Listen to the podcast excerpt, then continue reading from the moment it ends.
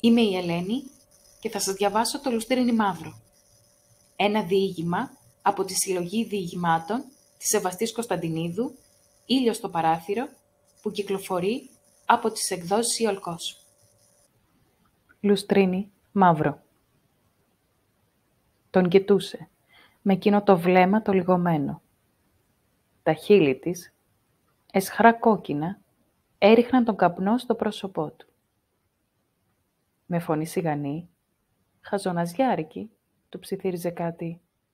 «Ω, κάτι «Α», κάτι συγνώμες, καθώς το χέρι της, αυτό που δεν κρατούσε το τσιγάρο, έπεφτε με ακρίβεια τυχαία πάνω του.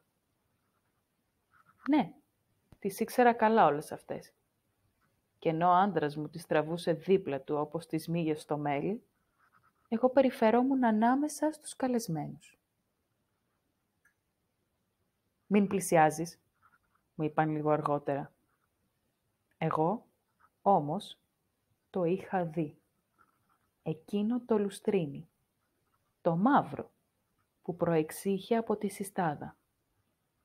Και αυτόν, ξαπλωμένο ανάσκελα, με μάτια ορθάνυχτα, έκπληκτα. Τον άντρα μου. Όταν τελικά απομακρύνεις το μέλι, ξεφορτώνεσαι και τις μύγες. Δεν συμφωνείτε, κύριε αστυνόμε.